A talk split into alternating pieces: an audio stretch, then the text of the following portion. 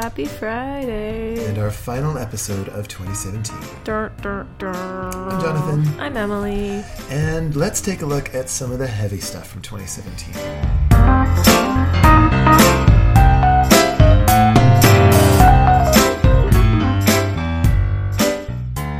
It feels in a way that there is kind of I wouldn't say a backlash, but a sort of a response to the uh, the sort of streamlining of games, so that those who really do want to dig deep and play something really immersive and really involved um, are digging deeper than ever before.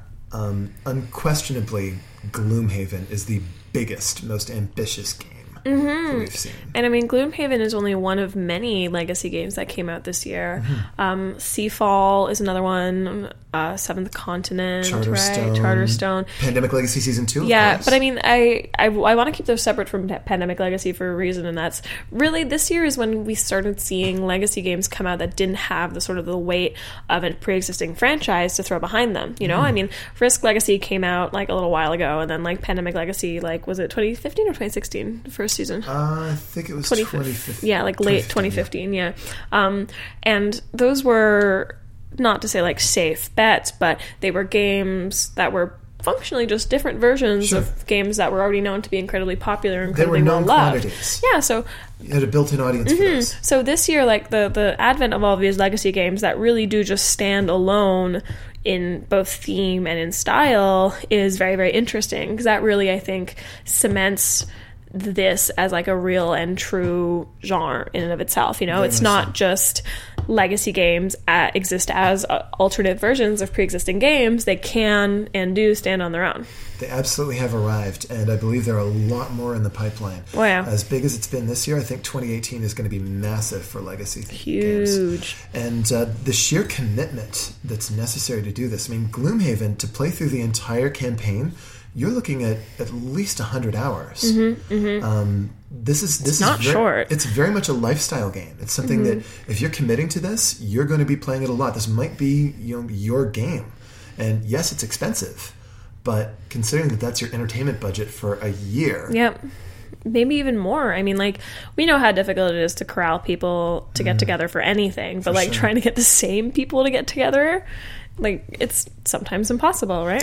One of the things they did with Gloomhaven is that it's actually possible to have a session with fewer people in mm-hmm. it. And I think that's probably in response to the pre existing legacy games and that Wouldn't whole pain of, you know, well, I love Pandemic Legacy and it's we've been having a really great time, but the past six weeks someone has been unable to make it, so it's been six weeks since we've played it, and now I can't remember what's going on, and everything's terrible.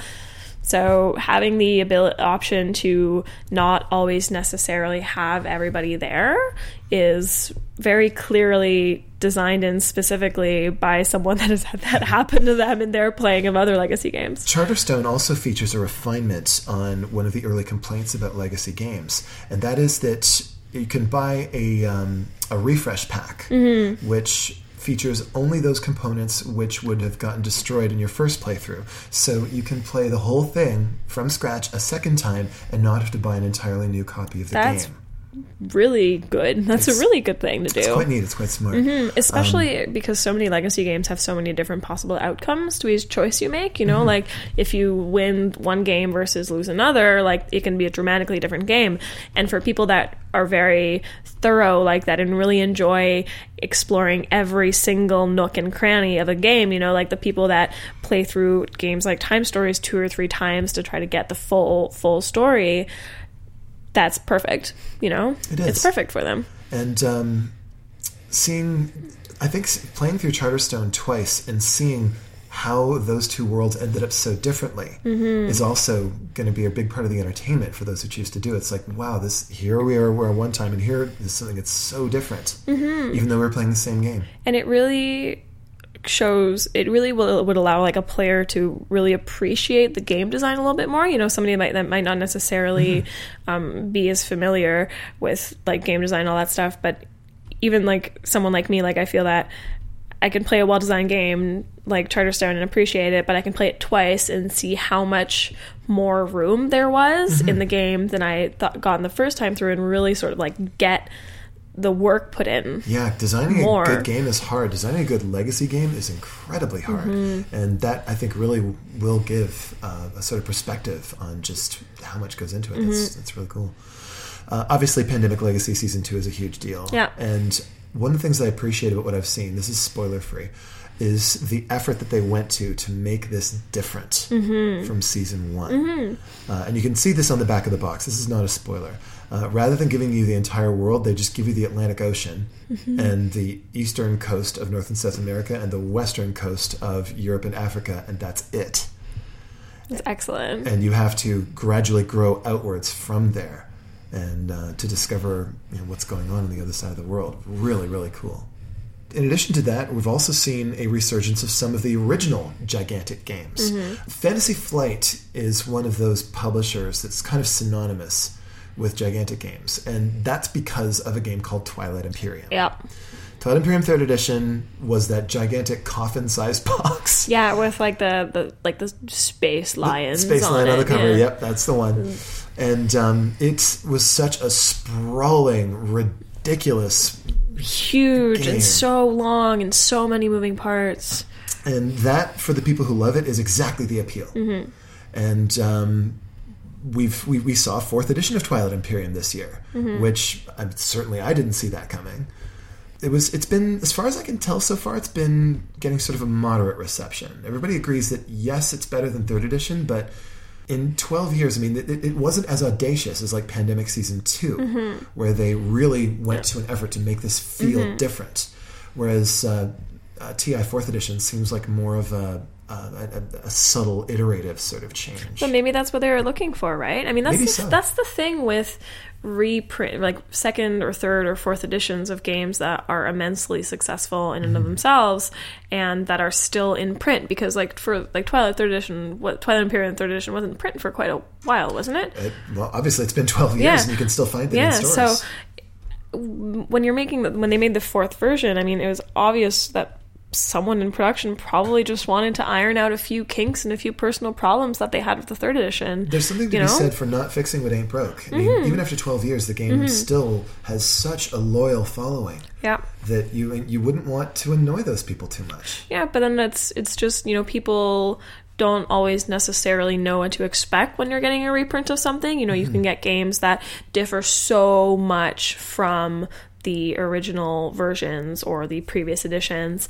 and some people love it and some people hate it you know there's things like um one that I've played recently is like Mansions of Madness. Like the difference Right. between first and second edition Mansions of Madness is huge, Huge, huge, huge, huge, huge, huge, huge differences. And some people probably don't like that. Some people probably just wanted second edition of Mansions of Madness to be Mansions of Madness first edition available again with some nicer art, you know, maybe better components, maybe with some rules ironed, like kinks ironed out. I don't know. I think So- that uh, first edition didn't do as well as they hoped it would, and some of the Mm-hmm. problems that people had with it were solved quite Mm-hmm. readily with the uh, with the app with, with the app. Oh, I, I absolutely agree. But you know, some people just want more of the same thing. They want better. They want just like shinier versions of the same thing. You know, you get reeditions of games that are almost ex- incre- exactly identical, except with like, yeah, like better components.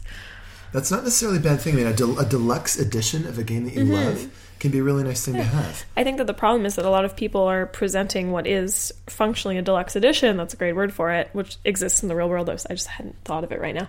Um, it's it's that that subtlety between like deluxe edition and new edition, and there always there isn't always a very clean line drawn there. You know, like some people like you know promote something as being you know a fourth or a fifth or a third or whatever a new edition of something and it's really just a deluxe edition you know? So that can i can understand why some people would be like confused or upset or disappointed when they spend a lot of money because you know twilight imperium is not a cheap game. Like you said it's a box the size of a coffin you know? If you if you own twilight imperium third edition and then you want to see what's new and exciting and different and amazing about the fourth edition you you're dropping like over a hundred dollars on it and then if you crack open the box and it's nearly exactly the same you're going to be disappointed I don't know either of these games well enough to be able to properly judge. oh me neither But this, this, this is all based on what I've been hearing from fans. Mm-hmm. yep Another example of a case where they've taken something that was huge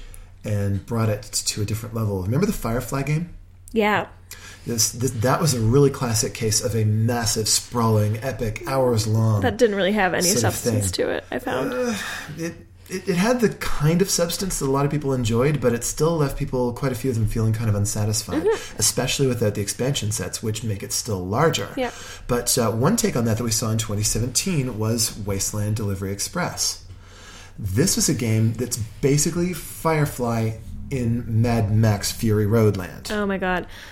So like cobbled together spaceships with flamethrowers and men strapped Yeah, to the front of it in spacesuits playing guitars. Giant trucks in the outback with guns strapped to them and oh, spikes Oh, okay. I and was- stuff. I was hoping it was like- pick up and deliver missions in the post-apocalyptic wasteland. See, I was hoping it was Mad Max in space with like some like really wacky, spiky spaceships and some like really steampunk. You're thinking of Warhammer, I think, Oh, yeah, the 40k. yeah. Anyway, um, but yeah, it's um, it's it, it it's it's it's an Earthbound game, but um, it really does get a lot of what made Firefly fun. The whole pick up and deliver thing. We're going to, um, you know, we're we're in a dangerous world, and we're going to do these missions and sort of have our own way. We've got our own sort of fleet of trucks, Mm-hmm. and we're going to go through these places and make our way in the world, doing missions and stuff.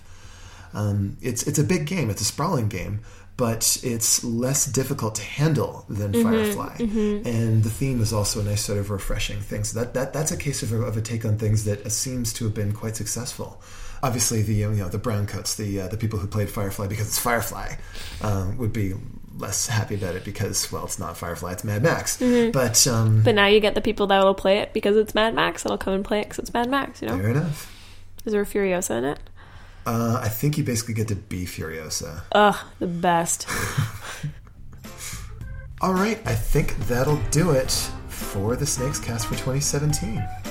It's been an interesting year. The new format, you know, changes in you know the technical side and stuff. Finally, having a regular co-host to be with Thanks. Oh god, I, I- I feel really, really happy that that it's not just me anymore. It's nice to have friends. It you know? and it's particularly nice to have you. Aw, thanks. Thanks, Emily. Happy to be here. And thanks to all of our co-hosts who've been here the whole year. It's And all of our listeners and everyone that sends us emails, even though we don't always respond to them. Yeah, we're sorry about that, but seriously, it it feels great to hear from you guys. Thank you. Oh, it's the best. The SnakesCast is produced by Dax Audio, and music is provided by Bensound. We're going to have a week off and uh, come back in 2018 with the same format, new topics, new guests. We hope you'll be there with us. Uh, obviously, the opinions expressed on the SnakesCast are our own and nobody else's. Hope you got all the games you were looking for over the holidays. See you next year. Bye, everyone.